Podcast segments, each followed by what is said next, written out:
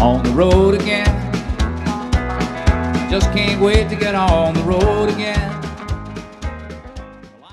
Mit dem frühen Aufstehen hat es wieder nicht so richtig geklappt.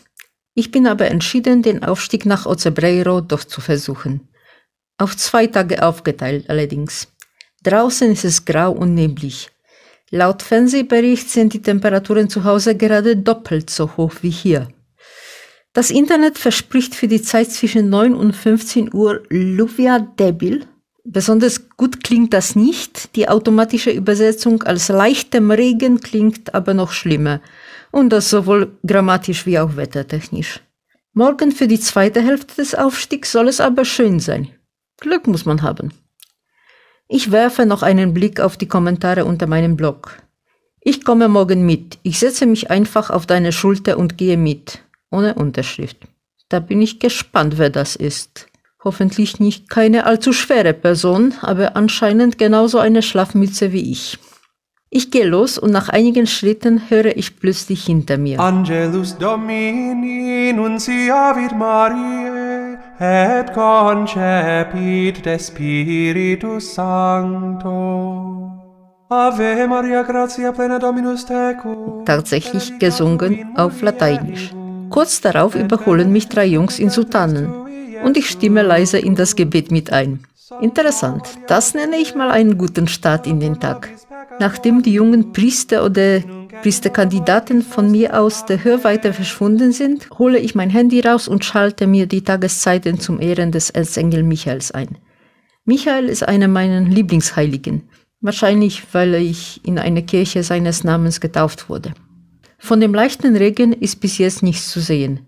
Ganz im Gegenteil, es wird sogar sonnig. Ich schaue etwas verblüfft auf die Straße, die über mich auf mehreren Meter hohen Pfahlen verläuft. Den Anblick muss ich fotografieren und meinem Vater schicken. Irgendwie bin ich froh, hier unten zu laufen. Obwohl, da oben muss man sicher nicht auf Kuhfladen aufpassen.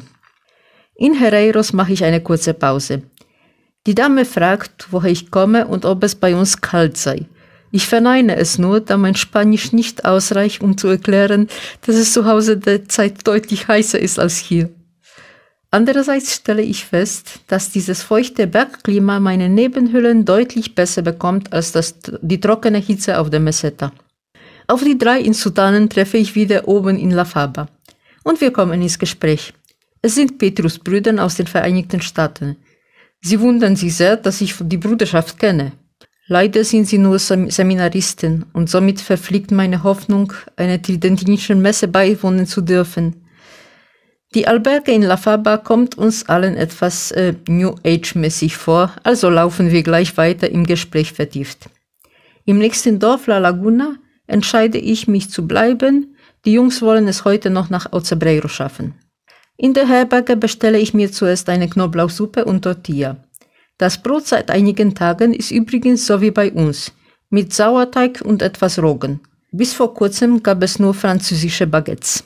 Und Cidre, und damit meine ich ein Apfelbier, nicht ein Apfelwein, gibt es hier auch. Gestern bin ich sogar auf eine Erdbeersorte gestoßen. Auf der Straße latschen langsam und anscheinend ohne Aufsicht rostbraune Kühe.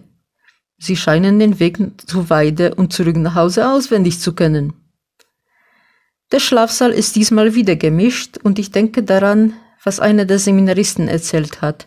Sie schlafen meistens im Zelt, um keinen Anstoß zu geben, dass sie mit Frauen in einem Zimmer schlafen. Seltsamerweise stelle ich fest, dass die meisten Mitmenschen mittlerweile keinen Anstoß dann darin sehen würden. Nein, äh, als hätte er geahnt, was mir gerade durch den Kopf geht, kommt gerade ein männlicher Mitpilger aus dem Bad, nur in ein Handtuch gewickelt und fängt an, sich im Schlafsaal anzuziehen, ungeachtet der Tatsache, dass ich noch auf dem Nachbarbett sitze. Neben mir liegt eine Pilgerin aus Deutschland und da der freizügige Mann als ein Spanier zu sein scheint, spreche ich die Dame auf Deutsch auf das Thema an. Mich stört's nicht, meint sie etwas verwundert. Auf dem Camino sind wir kein Männlein, Weiblein, sondern nur Pilger. Nacktheit, Nacktheit ist doch nicht automatisch was Erotisches. Im Ernst jetzt? Sind wir mittlerweile so weit, dass wir gegenüber dem nackten Körper schon so abgestumpft sind? Ich zumindest noch nicht. auch wenn ich diesen dicken älteren Mitpilgeiers nicht gerade ansprechend finde. Aber vielleicht lässt es tatsächlich viele mittlerweile kalt. Das würde, würde aber heißen, dass wir immer stärkere Stimuli benötigen. Und da freut sich die Erotik- und Pornoindustrie natürlich riesig. Die Worte des Seminaristen sitzen doch wie ein Dorn in meinem Gewissen. Ich verstehe natürlich, dass es in den Herbergen schwierig ist, die Räume nach Geschlechter zu trennen. Man weiß ja nicht, welche Zusammensetzung die Menge an den jeweiligen Tag haben wird. Soll man dann einen Pilger, der nicht weitergehen kann, nur deswegen wegschicken, weil das einzig freie Bett im falschen Schlafsaal steht? Ich werde aber trotzdem auf dem weiteren Weg doch versuchen, Damenzimmer zu finden.